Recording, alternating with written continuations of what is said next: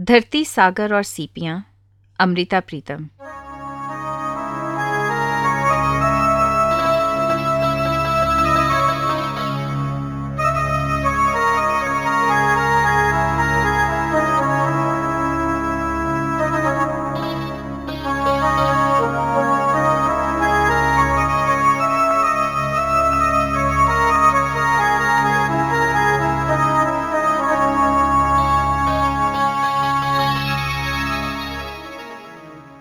कई बार इस तरह सालों चुप सादे बैठी रहती है, जैसे उसने अपने मुँह में घुगनी डाल रखी हो। चेतना तब पंद्रह साल की थी और उसके भाई सुमेर को अठारवा लगा था। तब चेतना ने उसके जन्मदिन पर अपनी सहेलियों को भी बुलाया था और उसके दोस्तों को भी। छः सात लड़कियाँ थीं। इनमें से थी, एक तो आधी सोई और आधी जागती आँखों वाली मिन्नी। और एक थी गेहुए रंग और तराशे हुए नक्शों वाली चंपा। सुमेर के अलावा लड़कों में से होनी ने जिसकी ओर आँख भर के देखा था, वो था चेतना का पड़ोसी इकबाल। इकबाल की आँखें अपने साथियों के चेहरों की ओर लगता था, जैसे देखती ना हो, बल्कि चेहरों के ऊपर से तैर कर निकल जाती हूँ। जन्मदिन की पार्टी में कुछ देर गीतों का साधारण खेल चलता रहा। पहले गीत की आखिरी पंक्ति जिस शब्द पर खत्म होती, दूसरे गाने वाले को वो गीत गाना होता था, जिस गीत की पहली पंक्ति उसी शब्द से शुरू होती हो। लेकिन महफिल में तो रंग तब भर गया जब लड़कियों ने सुमेर से गिटार के साथ अपनी पसंद का गीत गाने को कहा। लड़कियों ने चेतना से सुन रखा था कि सुमेर गिटार बहुत अच्छी बजाता है।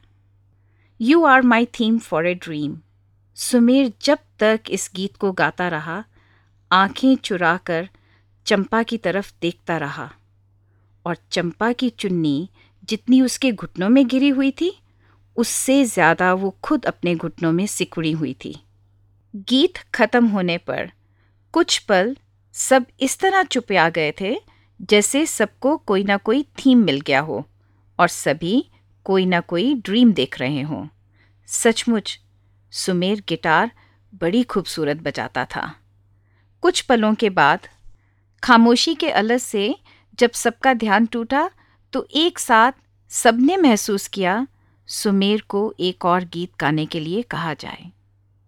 You are the only one together we have lots of fun what will I do if you leave me इस बार जब सुमेर ने ये गीत गाया तो चंपा को देखते हुए वो अपनी आँखें इतनी नहीं चुरा रहा था जितना चंपा उसकी आँखों से अपना बदन चुरा रही थी।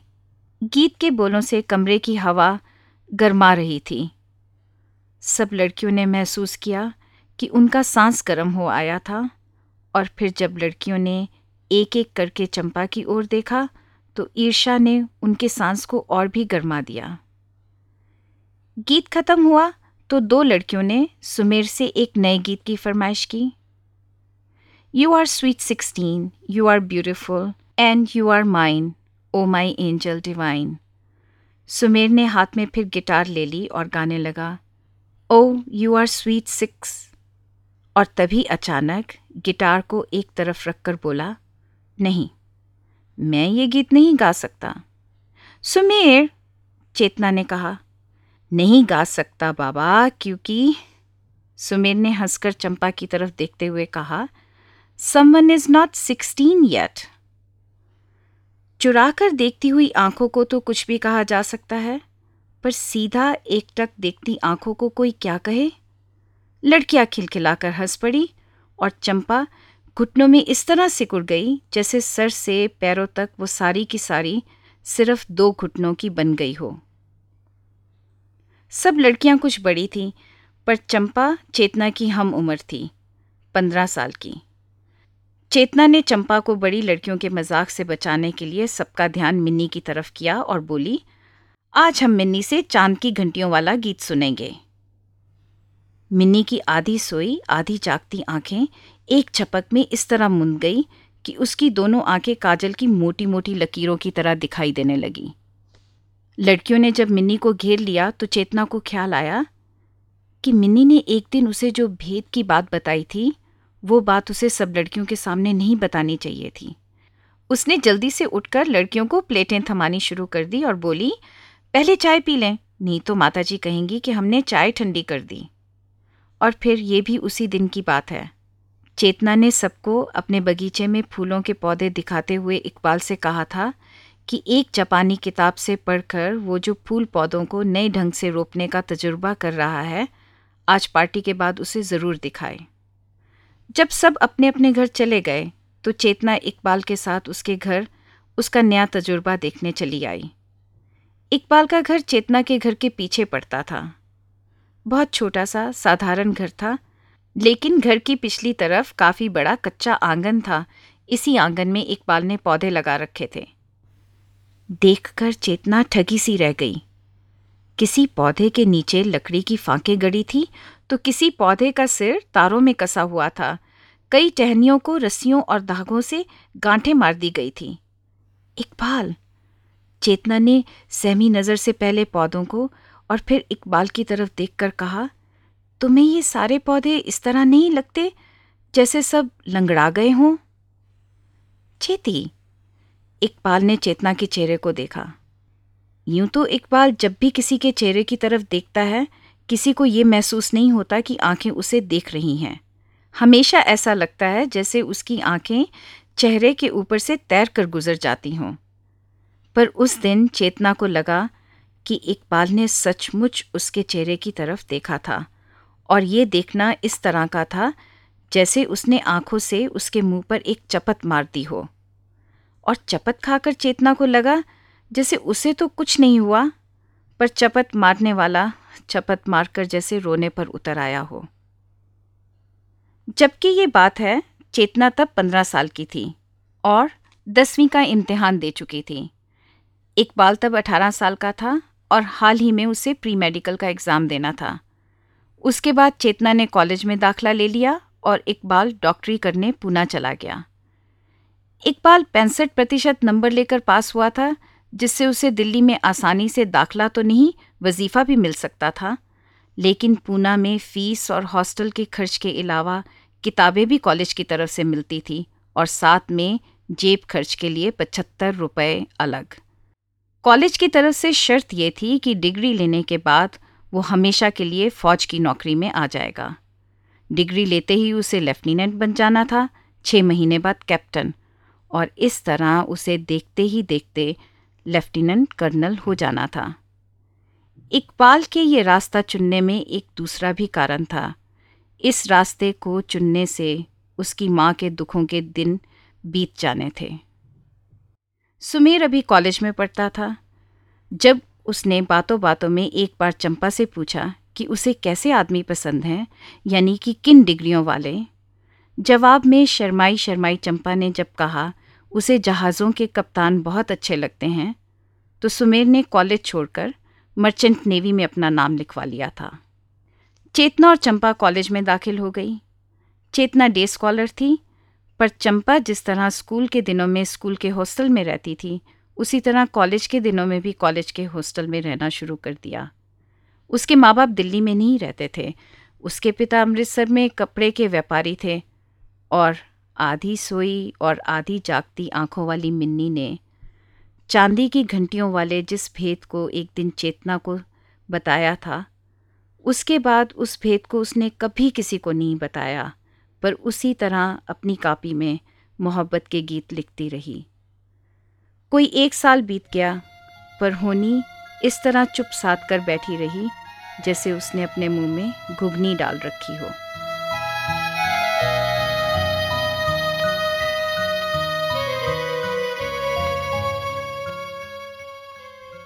चेतना जिस तरह नियम पूर्वक कॉलेज जाती थी, उसी तरह नियम पूर्वक कॉलेज से आकर एक प्याला चाय पीकर इकबाल के घर जाती और सब पौधों को सींचती।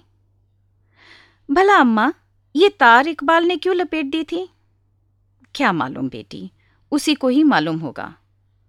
और अम्मा, ये सिर्फ़ मुझे ही लगता है या तुम्हें भी, जैसे इस पौधे ने हाथ में लाठी पकड़ी हो, जैसे ये लंगड़ा हो? चेतना हंसने लगती अम्मा भी हंस जाती और इस तरह इधर उधर की बातें चेतना किए जाती और हंसे जाती। पर उसने कभी किसी पौधे से तार नहीं हटाई, कभी किसी टहनी के हाथ से लाठी नहीं हटाई और ना ही किसी बेल की रस्सी खोली।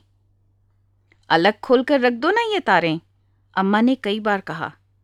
हाँ लोग कहते हैं हाथों से बांधी रस्सियाँ दांतों से खोलनी पड़ती हैं, जिसने अपने हाथों से ये गांठें दी हैं। वही आकर खोलेगा? मेरे दांत क्या फालतू हैं? चेतना हर बार ये बात कहकर हंस पड़ती। इकबाल अपनी माँ को अम्मा कहकर बुलाता था। उसी की रटन पर चेतना भी अम्मा कहती थी। शुरू शुरू में वो अम्मा जी कहा करती थी। फिर बाद में ये जी यूँ फालतू सा लगने लगा, जिससे चेतना अब उसे सिर्फ़ अम्मा ही कहती थी। कई बार जब चेतना आती, अम्मा ने अपने लिए चाय का पानी भी नहीं चढ़ाया होता था। ऐसे मौके पर काम लेने के लिए चेतना के पास एक बहुत बड़ा हथियार था।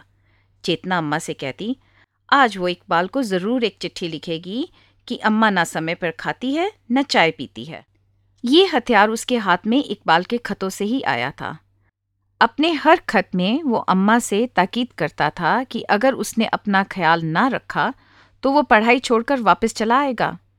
और अम्मा जब भी इकबाल को चेतना से खत लिखवाती थी तो उसमें हर बार इकबाल को ये यकीन दिलाती थी कि उसकी सेहत बिल्कुल ठीक है। चेतना अम्मा को इकबाल के सारे खत पढ़कर सुनाती थी और अम्मा की तरफ़ से जवाब भी लिखती थी। इकबाल को गए तीसरा साल हो गया था, पर उसने अपनी तरफ़ से आज तक इकबाल को एक भी शब्द नहीं लिखा था। इकबाल ने भी जाने क्या जिद पकड़ रखी थी? वो अच्छी तरह जानता था कि अम्मा की तरफ़ से जितने भी खत आते हैं, वे चेतना के लिखे होते हैं। पर उसने शुक्रिया की आड़ में भी चेतना के लिए कभी कुछ नहीं लिखा था। ना शुक्रा कहीं का, अम्मा अक्सर हंसकर कहती। पर साथ ही वो ना शुक्रे होने का कारण भी ढूंढ लेती। शुरू से ही शर्मीला है ना, जाने किस पर गया है। पिछले साल, और उससे पिछले साल भी इकबाल छुट्टियों में एनसीसी की ट्रेनिंग के लिए बम्बई गया था, जिससे वो अम्मा को मिलने दिल्ली नहीं आ सका। इस बार उसने लिखा था कि वो दिल्ली ज़रूर आएगा। अच्छा कितने दिन रह गए हैं उसके आने में? अम्मा बैठी बैठी उंगलियों पर हिसाब करने लगती। अम्मा, खत लिखने के लिए तुमने मुझे अपनी मुंशिन रखा है। अब दिन गिनने के लिए भी मुझे मुंशिन रख लो। चेतना हंसने लगती। तुम्हारा दिया किस जन्म में चुकाऊँगी बेटी? कई बार अम्मा की आँखें छलक आती। आँखें आंसुओं से इतनी नहीं छलकती थी जितनी उन बातों से जो अम्मा ने कभी चेतना से नहीं की थी। एक दिन अम्मा से कुछ और भी बातें छलक गई। खुदा अगर एक हाथ से कहर कमाता है तो दूसरे हाथ से कितनी बड़ी मेहर कर देता है। कभी किसी घर में इस जैसा बेटा जन्मा है? सच अम्मा, तुम कितनी किस्मत वाली हो। मेरा सुमेर वीरा बहुत अच्छा है, पर कितना लापरवाह है कि मुझे बार बार उसे खत लिखकर याद दिलाना पड़ता है कि वो माँ को खत लिखे। सुमेर का इसमें कोई कसूर नहीं बेटी। ये जांचें शायद दुखों से ही आती हैं। मैं इकबाल के लिए हमेशा ताज़ी रोटी उतारा करती थी और खुद कभी मैं रात की बासी खा लेती या चाय के घूंट से ही चला लेती। इतना सा तो था, पर जाने किस आँख से भांप लिया? बस एक ही बात पकड़ बैठा कि मुझे गरम रोटी अच्छी नहीं लगती। थाली में धरी रोटी एक तरफ़ सरका देता और डिब्बे से बासी रोटी निकाल कर खा लेता। उसने तो जैसे अपने मुँह के स्वाद को भी रस्सी से बाँध रखा हो। चेतना को आँगन में लगे पौधे याद आए और वो कभी माँ की ट्रंकी पर रखी इकबाल की तस्वीर के चेहरे की तरफ़ और कभी पेड़ों के चेहरों की ओर देखने लगी। हाँ और अभी की लो पचहत्तर रुपए उसे मिलते हैं कॉलेज के खर्च के लिए। जाने अपने लिए कैसे चलाता है? पचास रुपए महीना तो वो मुझे यहाँ भेज रहा है। अम्मा, और दो साल और मुश्किल है। बस फिर मेरा इकबाल। तुम्हारा इकबाल डॉक्टर इकबाल बन जाएगा। भला गिनो तो बेटी, कितने दिन रह गए हैं उसके आने में? चेतना जानती थी कि छुट्टियाँ होने में अभी दो महीने बाकी हैं। पर अम्मा को बातों में उलझाने के लिए वो बोली, बस, अब मेरा इम्तिहान शुरू होने ही वाला है। इम्तिहान ख़त्म होने पर कुछ दिन बाद नतीजा आने लगेगा। नतीजा आने के बाद छुट्टियाँ हो जाएँगी और जब छुट्टियाँ हो जाएँगी तो डॉक्टर साहब दिल्ली आ जाएँगे। डॉक्टर साहब। और वो हँसते हँसते अम्मा से बोलती अच्छा अम्मा, अभी तो इकबाल पौना डॉक्टर ही बना है। जब पूरा डॉक्टर बनेगा यानी कि डॉक्टर साहब तो मुझे क्या खिलाओगी? मैं तो पहले ही कह रही हूँ बेटी, तुम्हारा दिया हुआ न जाने किस जन्म में चुकाऊँगी। मैं उधार नहीं करने की अम्मा किसी जन्म का, जो कुछ देना हो इसी जन्म में ही दे जाना। जाने क्या बात अम्मा के दिल में आई। बात शायद बहुत रोशन थी। दिल से उठकर उसकी रोशनी बाहर अम्मा के चेहरे पर दिखाई देने लगी। अम्मा का बदन बड़ा सुबुक था। भट्टी में पकी हुई मिट्टी जैसा रंग दमकने लगा। उसके गले की हरी कमीज के धब्बे जैसे हाथ में सुई लेकर उसकी कमीज पर फूल बनने लगे और उसके नाक में पहनी चांदी की तीली, हीरे की तीली की तरह सुलग उठी और देखते ही देखते रोशनी से लबालब वो बात मालूम नहीं कहाँ चली गई। शायद उसे अम्मा के दिल में ठहरे रहने का हौसला ही नहीं हुआ। तो फिर कितने दिन रहे उसके आने में? कनेर को फूल पड़ने लगे हैं। उसके आने तक तो कनेर फूलों से भर जाएगी। चांदनी भी अभी फूलों से सरस गई है। अब तक तो शायद अनार की कलियाँ भी निकल आए। कल मैंने एक कली चटकी हुई देखी थी। अम्मा, तुम दो महीने की बात तो सोच रही हो, पर दो सालों की बात क्यों नहीं सोचती? दो सालों की? हाँ दो सालों के बाद तुम इन सब फूलों को छोड़कर मालूम नहीं कहाँ चली जाओगी। मैं? मैं कहाँ चली जाऊँगी? तुम्हारे डॉक्टर साहब को जब सरकारी बंगला मिलेगा। बंगले की बात सुनकर अम्मा की आँखों में एक सपना उतर आना चाहिए था, पर अम्मा ने अपनी आँखें इस तरह झपकी, जैसे कोई सपना आँखों की तरफ़ आता भी हो तो दूर चला जाए। मुझे सपनों से बड़ा खौफ आता है। मुझे ये झोंपड़ी अच्छी है, जहाँ मैंने अपने बेटे की छाया में उम्र काटी है। बस बाकी दिनों में भी उसकी छाया की ही ज़रूरत है और कुछ नहीं। अम्मा जब बोल रही थी तो चेतना ने पहली बार ज़िंदगी के इस भेद को समझा कि इकबाल के लगाए हुए, चाहे सारे पौधे टेढ़े थे, उनकी छाया भी सीधी नहीं थी। पर उसके दिल का पेड़ सीधा तन कर खड़ा था और उस पेड़ के पास अपनी माँ के लिए घनी छाया थी।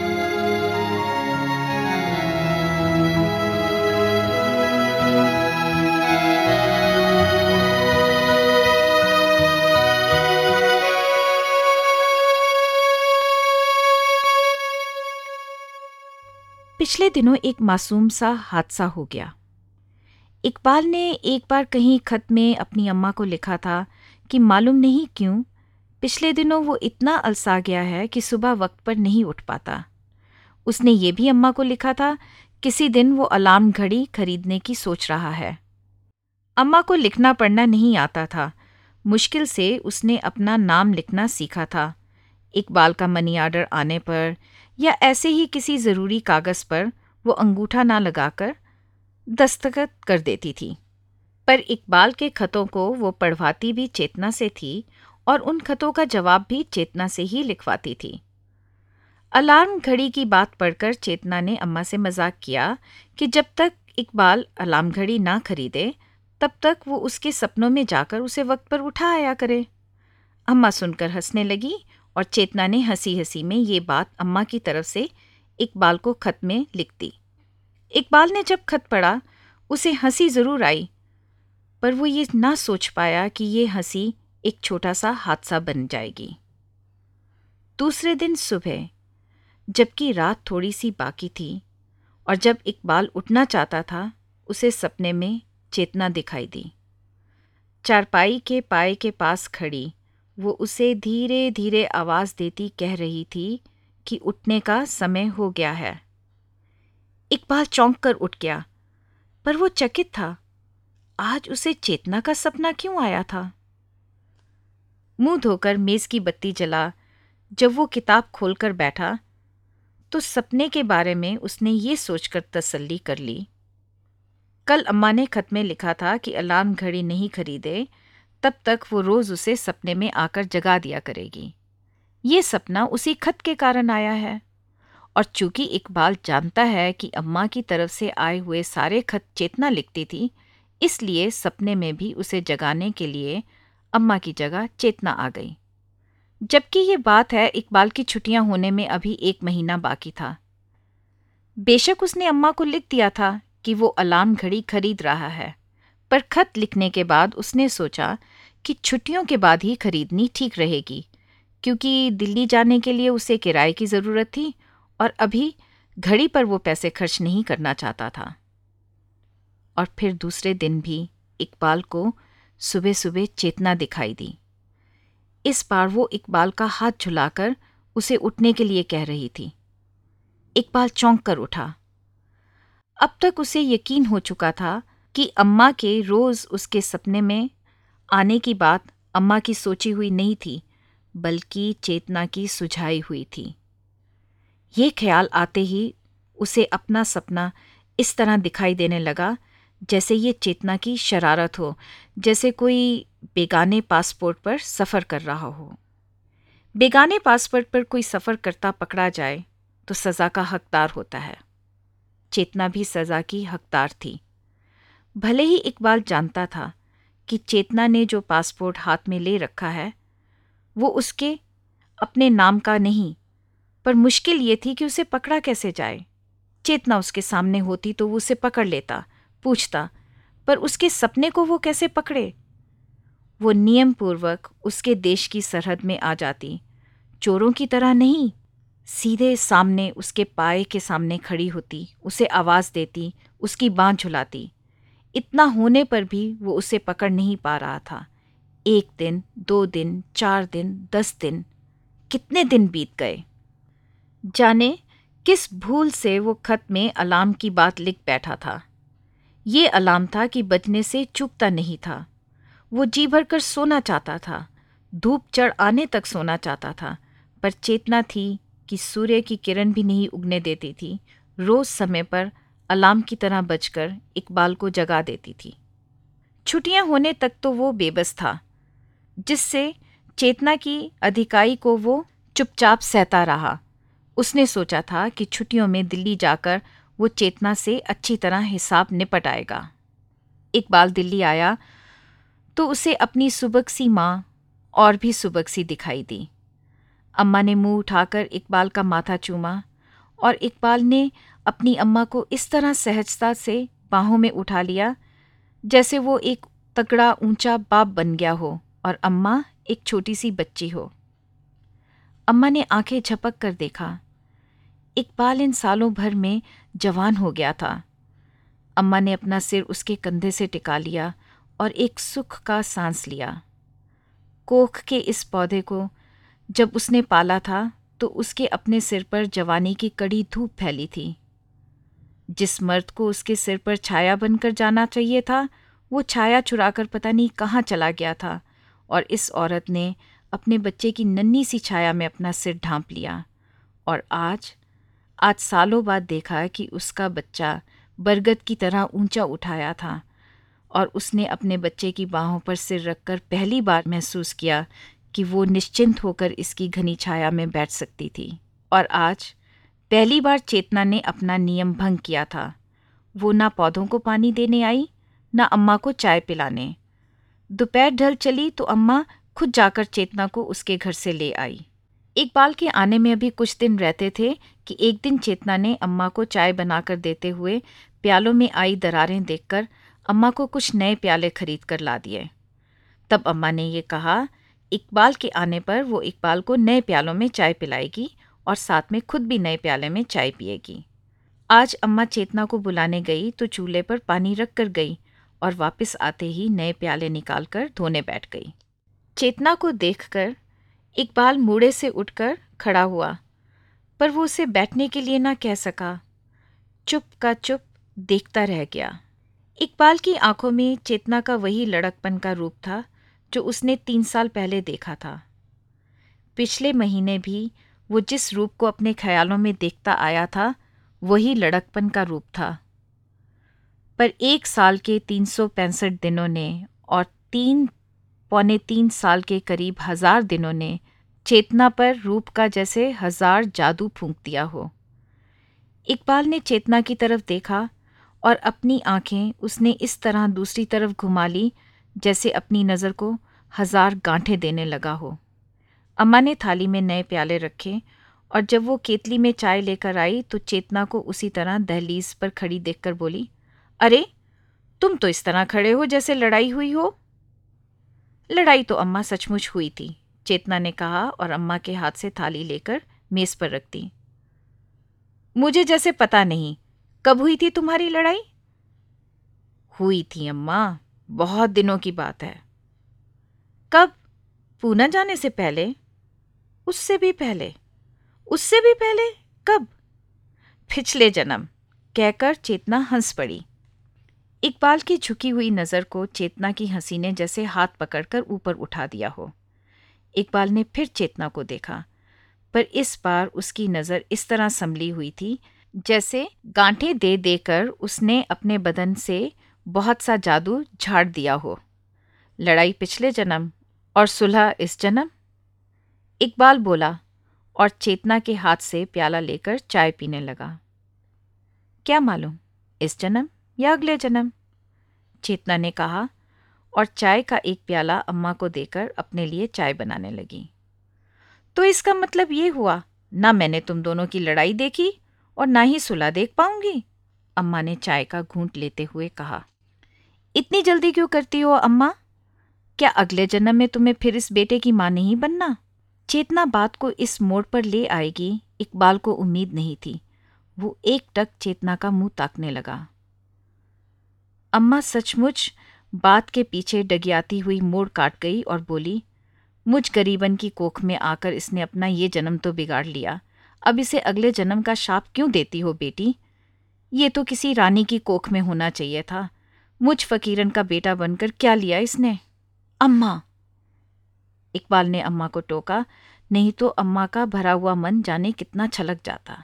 बात के रुख को उदासी के गड़े से निकालने के लिए इकबाल ने चेतना से उसके कॉलेज की बातें पूछनी शुरू की और फिर उसे याद आया कि चेतना के पास होने की मुबारक उसने अभी तक नहीं दी थी।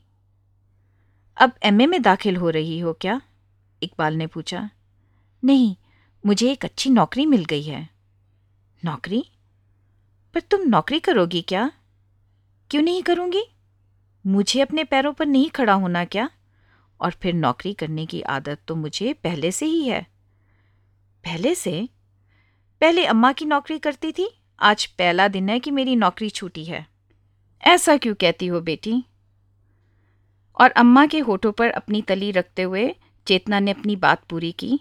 और साथ ही साथ अम्मा ने मुझे अपनी मालिन भी रखा है और मुंशी भी। तभी तो मुझसे खत लिखवाया करती थी। और अपनी घड़ी का अलार्म भी। इकबाल इस बात को मुँह से कह तो गया, पर इस बात का एहसास उसे बाद में हुआ। अलार्म? चेतना भी इकबाल की ओर ताकने लगी और अम्मा भी। दांतों में जीप तो काटी जा सकती है, पर जो साबुत बात मुँह से निकल गई थी, उसका कोई इलाज नहीं था। अम्मा को भी वो खत याद आया और चेतना को भी। जिसमें अम्मा ने इकबाल के सपने में जाकर घड़ी के अलार्म की तरह उसे जगाने का वादा किया था। उसके आगे सपने को चेतना के साथ जोड़ देने की बात बिल्कुल सीधी थी। चेहरा चेतना का भी लजा गया और अम्मा का भी। पर दोनों के लजाने में उतने ही सालों का अंतर था जितना उनकी उम्र में। चेतना की शर्म 18-20 साल की भरपूर जवान शर्म थी। और अम्मा की 40 सालों की सियानी और असंतुलित।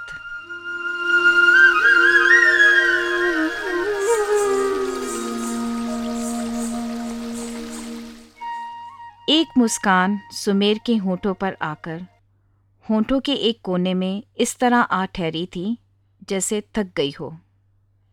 सुमेर अभी बाहर से लौटा था, कमरे में जाने का मन नहीं था। अपने बगीचे में वो आड़ुओं के एक पौधे के पास खड़ा था। जिस टहनी को सुमेर ने हाथ में लिया, उस टहनी के होठों में एक छोटा सा फूल अटका था। फूल का बदन इस तरह मुरझाया हुआ था, जैसे वो भी टहनी के होंठों की एक मुस्कान हो और जैसे वो थक गई हो। चेतना को सुमेर के आने की आहट मिल गई थी। खिड़की में से आवाज़ देकर उसने सुमेर को चाय के लिए बुलाया। सुमेर रसोई की बगल से गुजरा तो चेतना प्यास छील रही थी। सुमेर ने फलों की टोकरी से एक सेब उठाया और चेतना के हाथ से छुरी लेकर काटने लगा।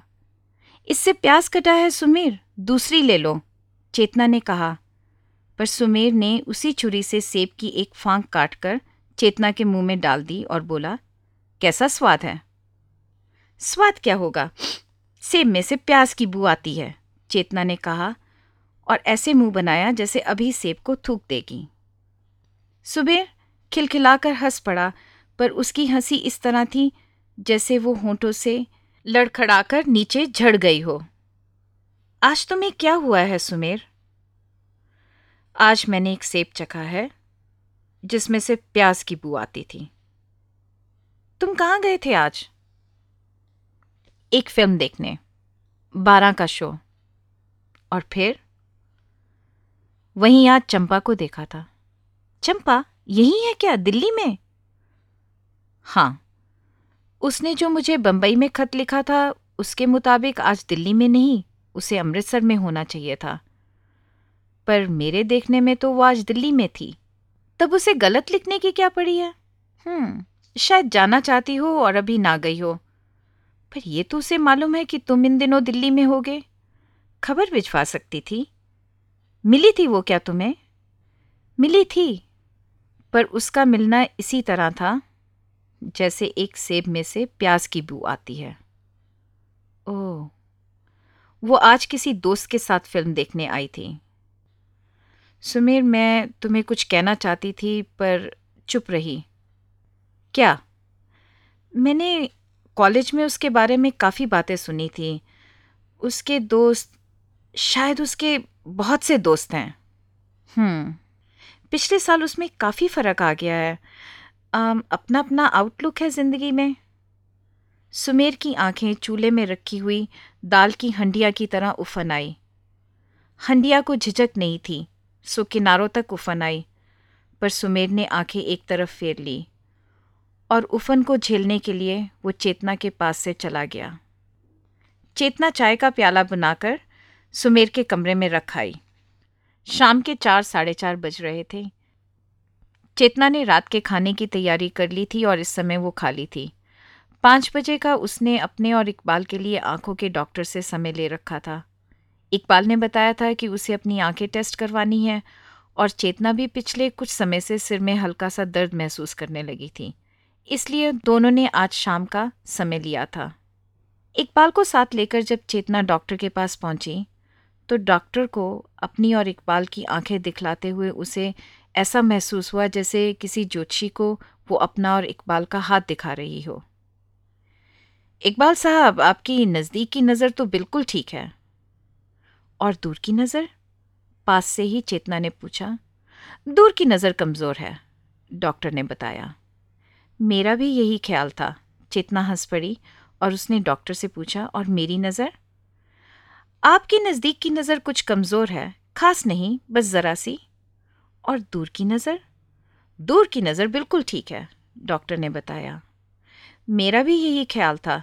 चेतना फिर हंस पड़ी और चेतावनी देने की तरह इकबाल की तरफ़ देखकर बोली, सुना इकबाल, तुम्हारी दूर की नज़र बिल्कुल कमज़ोर है, पर मेरी दूर की नज़र बिल्कुल ठीक है।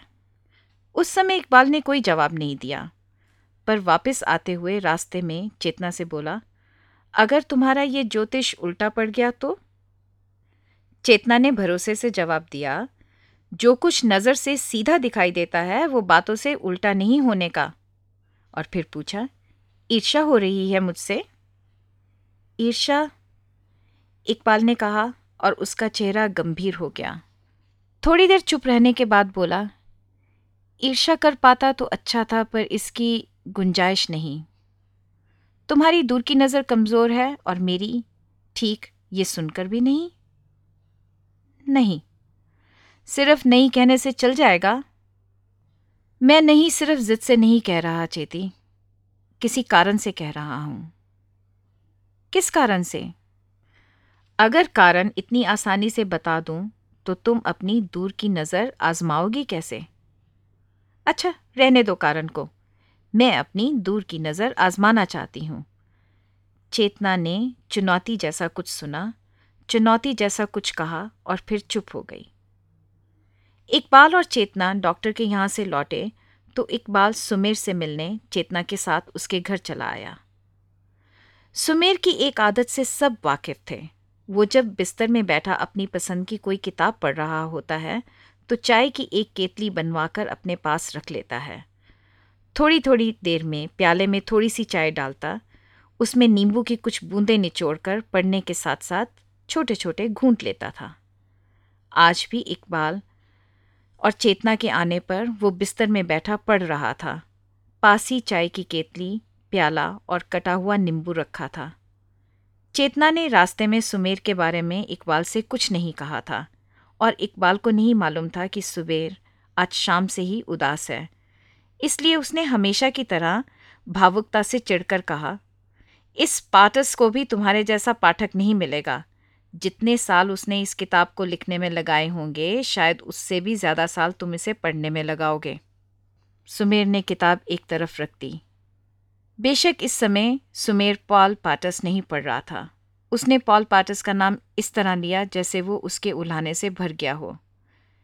ये मालूम करना कठिन था कि सुमेर का ये उल्हाना किसी खींच का परिणाम था या पाल पाटस के प्रति उसके रश्क का। ये क्या?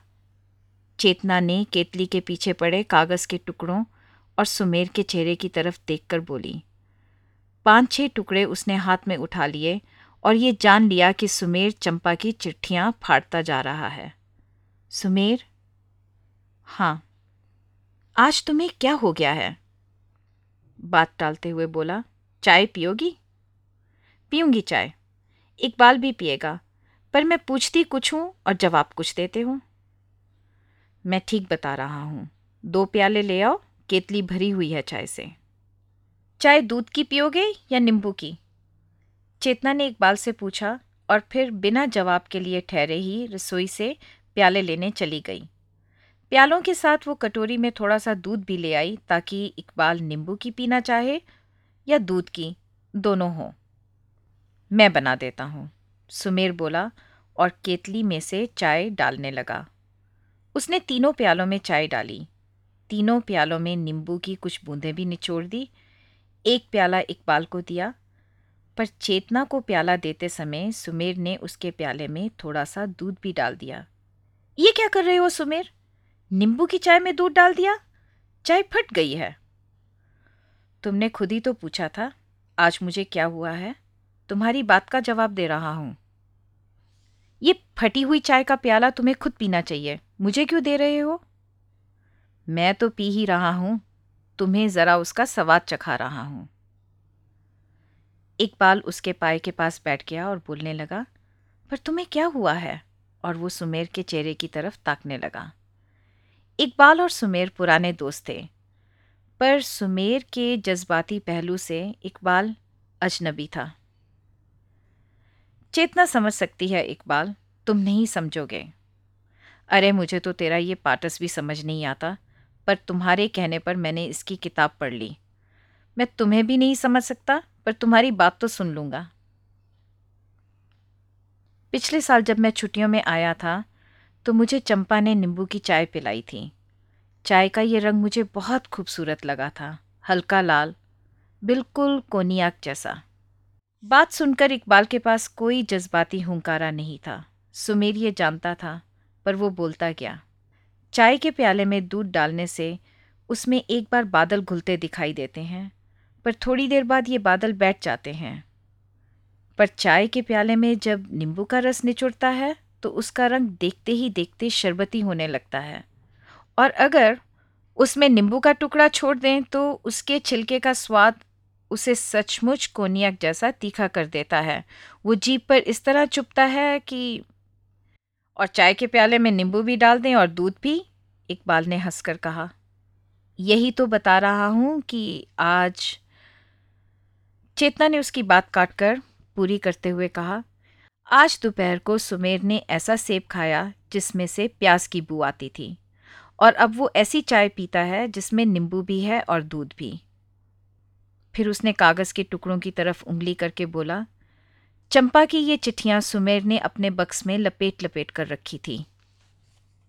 इकबाल ने हँसी हँसी में कहा, और चाहे जो कुछ मर्ज़ी करो, पर पाल पाटस की शागिर्दी को ये कभी नहीं करना चाहिए। उसको भी शायद ज़िंदगी में एक चंपा मिली थी। पर उसने अपनी चंपा का ज़िक्र साहित्य में इस तरह किया कि उस चंपा का नाम हमेशा से अमर हो गया।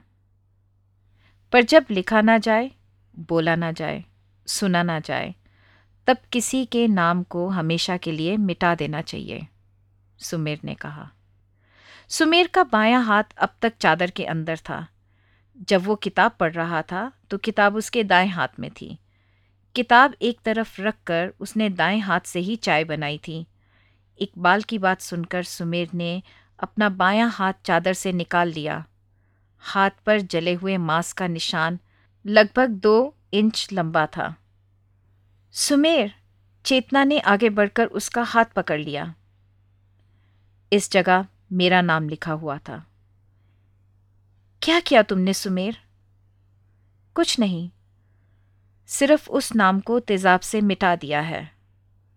और अगर मैं अपना नाम इतनी बेदर्दी से मिटा सकता हूँ तो दिल में खुदा हुआ किसी दूसरे का नाम क्यों नहीं मिटा सकता? इकबाल ने अपना निचला होंठ काट लिया।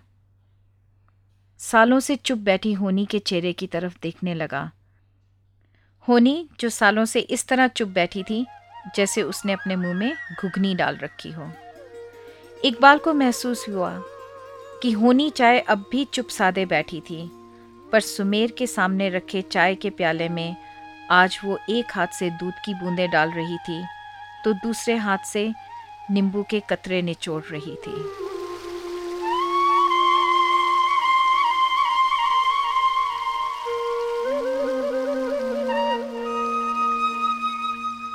सुमेर और इकबाल की छुट्टियाँ खत्म होने से पहले ही चेतना के इम्तिहान का नतीजा निकल आया था। चेतना को टेलीविज़न के दफ्तर में नौकरी मिल गई थी। छुट्टियाँ खत्म होने पर सुमेर जब वापस जाने लगा तो उसे एक अजीब तरह की आज़ादी का एहसास हो रहा था। ये आज़ादी दो तरह की थी। एक तो जैसे किसी का बहुत कुछ बन संवर गया हो या दौलत हाथ लग गई हो, और दूसरा जैसे किसी के हाथों से सबसे कीमती चीज़ खो गई हो, और अब उसे चौकसी की कोई ज़रूरत नहीं, और वो गहरी नींद सो सकता हो। पहली तसल्ली उसे अपनी बहन के पास हो जाने की और नौकरी लग जाने की थी, और दूसरी तसल्ली उसे चंपा के अपनी ज़िंदगी से खो जाने की थी। चंपा, जिसके खतों के इंतज़ार में वो अपनी पढ़ाई को कई कई दिन बिसारे रहता था जिसके बारे में सोचते सोचते अपने चैन की कई कई रातें गुजार देता था। और अब छुट्टियाँ कट जाने पर इकबाल जब वापस जाने लगा तो उसे अजीब तरह का बंधन महसूस हुआ। ये बंधन भी दो तरह का था। एक तो जैसे अपने भार को उठा उठाकर थके हुए पैर किसी नरम बिछौने पर अलसा गए हों, और कोई उसके पैरों को अपनी नरम नरम उंगलियों से सहला रहा हो। और दूसरे उन अलसाए पैरों के एहसास से इकबाल को महसूस हो रहा था, जैसे जिस मुश्किल रास्ते का उसने प्रण लिया था, ये पैर शायद उस रास्ते के काबिल नहीं रहेंगे। चेतना जब कॉलेज में पढ़ती थी तो उसके दिनों की ढलती दोपहरियाँ खाली होती थीं। इन दोपहरियों को वो नियम पूर्वक इकबाल की अम्मा के पास गुजारती थी। पौधों को पानी देती, अम्मा को चाय पिलाती और कई बार अम्मा के पास बैठकर इकबाल के लड़कपन की बातें सुनती। पर जब से चेतना को नौकरी मिली थी, हफ़्ते की दो शामें उसे दफ्तर काटनी होती, क्योंकि टेलीविज़न का प्रोग्राम हफ़्ते में दो बार रात को होता था। हफ़्ते के बाकी चार दिनों में उसकी शामें खाली होती थीं। अब वो दो दिनों की सुबह, बाकी पाँच दिनों की शामें अम्मा के यहाँ हाजिरी देती थी। अम्मा के लिए इससे लुभावनी घड़ी कोई नहीं होती थी जब वो अपने इकबाल की बातें कर रही होती। इकबाल कब पैदा हुआ? इकबाल जब एक साल का हुआ। इकबाल ने जब चलना सीखा, जब वो स्कूल जाने लगा। और बातों की धुन में अम्मा का चेहरा इतना एकाग्र हो जाता कि उसे देखकर लगता जैसे वो किसी धर्म ग्रंथ का पाठ कर रही हो। चेतना ने कभी पूजा पाठ नहीं किया था। उसकी माँ का दिल बहुत संवेदनशील था। जिससे उसने ज़ोर देकर कभी भी चेतना को किसी नियम में नहीं बांधा। वो खुद किसी नियम या व्रत का पालन करती भी तो इतनी चुपचाप कि उसकी दिखावट नहीं होती थी। फिर भी चेतना ने अपनी माँ को कभी कभार दिन में होठों में गुनगुनाते या ध्यान में मग्न होते हुए या कभी किसी निराकार के आगे माथा नवाते हुए देखा था। पर वो हैरान थी कि उसने इकबाल की माँ को कभी भी किसी इस तरह के रूप में नहीं देखा था। एक दिन चेतना ने अम्मा से पूछा, अम्मा, तुम पूजा पाठ क्या लुक छिप कर करती हो? तुम्हें कभी नहीं देखा मैंने। तुम्हारे सामने ही तो करती हूँ, हर रोज तुम्हारे सामने करती हूँ। मेरे सामने? हाँ तुम्हारे सामने और वो भी मुँह बोलकर। नहीं अम्मा, मैं मज़ाक नहीं करती। मैं भी मज़ाक नहीं करती। पर बेटी, मेरा मज़हब दूसरा है। क्या अम्मा? मेरा मज़हब मेरा इकबाल है बेटी, मेरा बेटा। ऐसा शायद किसी के साथ नहीं होता, पर मेरे साथ यही हुआ है। पहले मैंने अपनी कोख से अपने मज़हब को जन्म दिया, फिर अपने हाथों से अपने मज़हब को पाला, और फिर अपने नन्हे से मज़हब की पूजा करने लगी। अम्मा, इकबाल जब पैदा हुआ था अंधी ताकत थी इसमें। इतनी सख्त मुट्ठी भींचता था, इतनी सख्त। कभी कभी अपने बालों को मुट्ठी में भर लेता। बाल खिंच जाते, ये रोता, पर मुट्ठी नहीं खोलता। और जाने क्या क्या घूमड़ आता? मेरी खाट पर लेटा लेटा हाथ बढ़ाकर मेरे दोनों होठों को मुट्ठी में भर लेता, पूरे ज़ोर के साथ। मैं छुड़ाना चाहती तो रोता, मुट्ठी को कसे कसे ही सो जाता। सोते में अगर मुट्ठी ढीली पड़ जाती तो जगते ही हाथ से मेरा मुँह खोजने लगता। अपनी छोटी सी तली में मेरे दोनों होंठ पकड़ लेता और ज़ोर से मुट्ठी कस लेता। बातें करती करती अम्मा जैसे मदमाती जाती। छुटपन में इकबाल के नरम बदन से दूध की भीगी हुई गंध अम्मा की सांस में घुल जाती और वही गंध शायद इस समय उसकी यादाश्त में घुलती जा रही थी। फिर बातों में खोई हुई अम्मा खाट पर सीधी लेट गई। उसके कलेजे में हल्का सा दर्द था। बरसात के दिन थे शायद, इसलिए उसने अपने कलेजों को अपने पोटों में दबाया। उसने चेतना को ये नहीं बताया कि आज उसने ताज़ी रोटी नहीं बनाई। उसने बासी रोटी पर अचार का एक टुकड़ा रखकर सुबह खाने का काम चला लिया था। लाओ अम्मा, ज़रा मल दूँ हल्के से। चेतना ने कहा और अम्मा की कमीज़ को हाथ से हटाकर दर्द की जगह सहलाने लगी। अम्मा कई बार सलवार पहनने की जगह तहमद बाँध दिया करती थी। गाँवों के इस पुराने पहनावे में अम्मा का रूप कुछ निखर सा आता था, चेतना बस देखती ही रह जाती। ये नाड़ी ऊपर नीची हो जाती है। अम्मा ने चेतना का हाथ लेकर उसकी उंगली की नाड़ी पर रखते हुए कहा, देख, यहाँ धड़क रही है। ये कहाँ होनी चाहिए? यहाँ, नाभि के नीचे। पर ये ऊपर कैसे उठाई? मेरी ये नाड़ी बड़ी जल्दी छुटक जाती है, बचपन से ही। मेरी माँ मुझे पानी से भरी बाल्टी नहीं उठाने देती थी। और अब ये नीचे कैसे बैठेगी?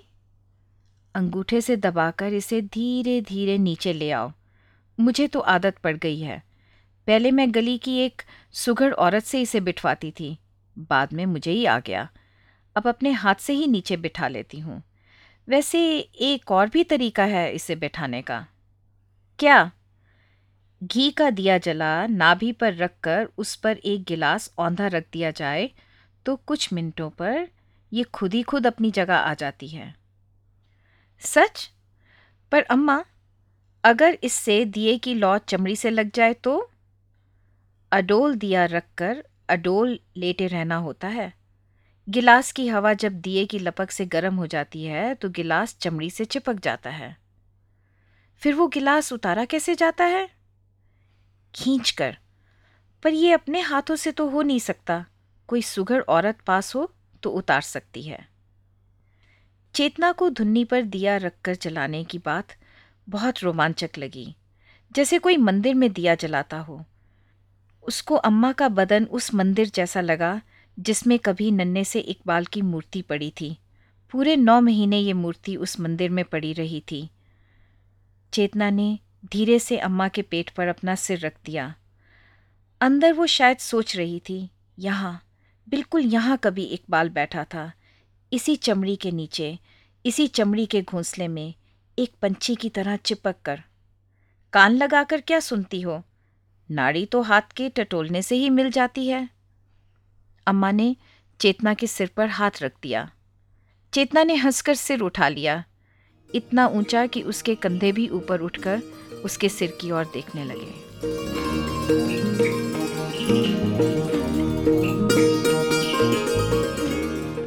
इकबाल और चेतना ने बेशक इस बात को कभी होंठ नहीं दिए, पर दोनों को ये मालूम था कि दोनों के तन और मन किसी एक देश से संबंधित नहीं है। दोनों के बीच एक खास तरह की हद है, जैसे देशों के बीच में होती है, और जिसे एक देश का रहने वाला दूसरे देश में रहने वाले की इजाज़त के बिना लांग नहीं सकता। और जब किसी ने इजाज़त लेकर उस हद से गुजरना हो तो ये भी ज़रूरी है कि वो अपने साथ किसी वर्जित वस्तु ना लेकर जाए। पूछा जा सकता है कि कौन कौन सी वर्जित चीज़ें हैं। इस सवाल के बारे में दो देशों की अलग अलग नीति की तरह इकबाल और चेतना की नीति भी अलग अलग थी। बेशक इस नीति के बारे में उन्होंने आपस में कभी बात नहीं की। जैसे इकबाल जब कभी चेतना को सपने में देखता तो उसे महसूस होता, चेतना उसके होश की पहरवानी से बचकर उसकी देश की हद लांग आई है, और उसे चेतना एक मुजरिम लगती। और अगर सपने में चेतना के होठों पर कोई लफ्ज़ भी आता, मुस्कुराहट होती तो इकबाल को लगता जैसे ये एक स्मगल की हुई चीज़ चेतना अपने साथ लाई है। ऐसा होने पर इकबाल की नज़र में चेतना का जुर्म और बढ़ जाता। लेकिन चेतना को जब कभी सपने में इकबाल का चेहरा दिखाई देता तो उसे ये ज़रूर महसूस होता कि वो उसके देश की सीमा लांग कर आया है। पर वो उसे कभी मुजरिम नहीं लगता, बल्कि अपने देश में आया हुआ मेहमान लगता, जिसका वो चाव से स्वागत करती। और अगर इकबाल सपने में उससे बात करता या उस मुस्कुराता तो चेतना को उसकी बात या उसकी मुस्कुराहट स्मगल की हुई चीज़ नहीं लगती, बल्कि बेगाने देश से आई हुई सौगात मालूम होती, जिसे वो बहुत संभाल कर और सजा सजा कर रखती। पिछली बार जब इकबाल दिल्ली से चला गया तो चेतना ने गाड़ी की सीट पर कुछ फूल रख दिए थे। रास्ते भर ये फूल इकबाल के सिरहाने पड़े रहे। इकबाल ने इन्हें हाथों से छुआ, सूंघा भी, पर जब वो पूना पहुँचा तो अपने सामान के साथ उसने फूल नीचे नहीं उतारे। वहीं सीट पर ही रहने दिए। ये उसी तरह था, जैसे कोई यात्री दूसरे देश से लौटने पर हवाई जहाज़ से उतरने पर फूलों को साथ नहीं ले जा सकता। क्योंकि हेल्थ ऑफिसर्स का कहना था कि फूलों में दूसरे देशों की बीमारियों के जर्म्स हो सकते हैं। मालूम नहीं इकबाल को चेतना के दिए हुए फूलों में किस बीमारी के जर्मों का डर था कि उसने वो फूल गाड़ी में वहीं रहने दिए। इकबाल कुछ एक उन लोगों में से था जो ज़्यादा नहीं बोलते, अक्सर चुप रहते हैं लेकिन जिनका व्यक्तित्व स्वयं में ही इतना आकर्षक होता है कि जब वे कमरे में आते हैं तो कमरा चहका हुआ दिखाई देता है और जब वे चले जाते हैं तो कमरा रीत गया लगता है। पिछली बार जब इकबाल आया था तो चेतना के साथ वो दो बार उसके दफ्तर भी गया था। वहाँ चेतना ने इकबाल को अपने साथ काम करने वाली लड़कियों से मिलाया था। अब वे लड़कियाँ अक्सर चेतना से इकबाल के बारे में पूछती। एक दिन अजीब बात हुई। एक बार चेतना की वाकिफ लड़कियाँ चेतना और इकबाल को चाय पीने के लिए एक जापानी होटल ले गई। वहीं चाय पीते पीते बालरूम नाच होने लगा। एक लड़की ने इकबाल का हाथ पकड़कर उसे नाच में साथ देने को कहा तो इकबाल ने स्वीकार कर लिया। कायदे के मुताबिक एक नाच के बाद इकबाल को चाहिए था कि वो किसी दूसरी लड़की को भी नाच के लिए कहता। पर वो बिना कुछ कहे आकर चाय पीने बैठ गया। फिर एक लड़की ने खुद ही साहस करके इकबाल को नाच के लिए कहा। इकबाल ने इस बार भी मान लिया और नाच के बाद फिर अपनी कुर्सी पर आकर चुपचाप चाय पीने लगा। चेतना को ये सब कुछ अजीब लग सकता था, पर लगा नहीं। शायद चेतना ने समझ लिया कि किसी भी लड़की से स्वाभाविक रूप से बोलना इकबाल के लिए इस तरह था जैसे एक शक्तिशाली देश अपने छोटे पड़ोसी देश में बात करने के लिए कोई झिझक नहीं करता। शक्तिशाली देश को झिझक होती है तो किसी दूसरे शक्तिशाली देश से ही। इकबाल के लिए वाकफियत और दोस्ती को अगर स्वाभाविक बनाए रखना मुश्किल था तो सिर्फ़ चेतना के साथ। न जाने मनी मन उसे चेतना से क्या खतरा था। इकबाल के जाने के दिन अम्मा इकबाल के कपड़ों को धोने, सुखाने और संभालने में जुटी हुई थी। तभी अम्मा ने इकबाल के गले में पहनी हुई कमीज के कॉलर देखकर कहा, कि ये कमीज साफ़ नहीं, वो उसे उतार दे तो वह धोकर सुखा डाले। इकबाल ने कमीज उतार दी तो चेतना ने इकबाल की नंगी पीठ पर एक निशान देखा। इस निशान का रंग चर्म के रंग से मामूली सा गहरा था। ये निशान कैसा है, अम्मा? किस्मत का। अम्मा ने गर्दन घुमाकर जब इकबाल की पीठ की तो देखा उसके कानों की बालियाँ इस तरह झूल गई हैं, जैसे सिर हिलाकर अम्मा की हामी भर रही थी।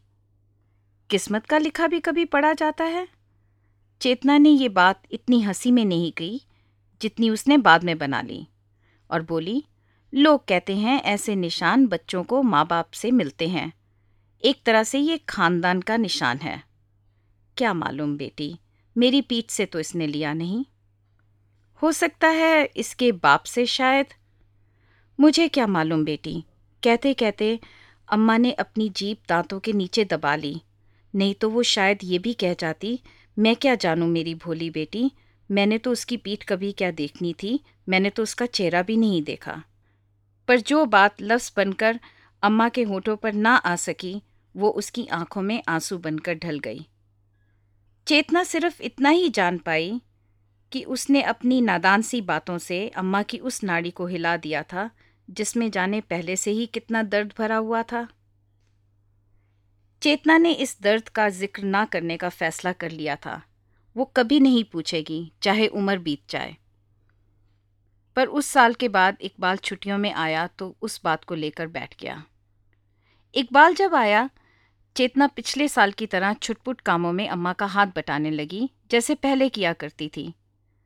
बात किसी खास काम या पहलू से नहीं छिड़ी। जैसे वो बात इकबाल के होठों पर पहले से ही सहम कर बैठी हुई थी। उसे आए कुछ भी दिन शायद इसी तरह चुपचाप बीत गए, जैसे वो बात करने का समय ना पा रहा हो। अम्मा का घर पटियाला में था। बेशक चेतना जहाँ तक जानती थी, अम्मा कभी पटियाला नहीं गई। पर इन्हीं दिनों अम्मा को एक खत आया था। अम्मा का एक भाई आखिरी सांसों पर था और अम्मा उसका मुँह देखने के लिए तड़प उठी।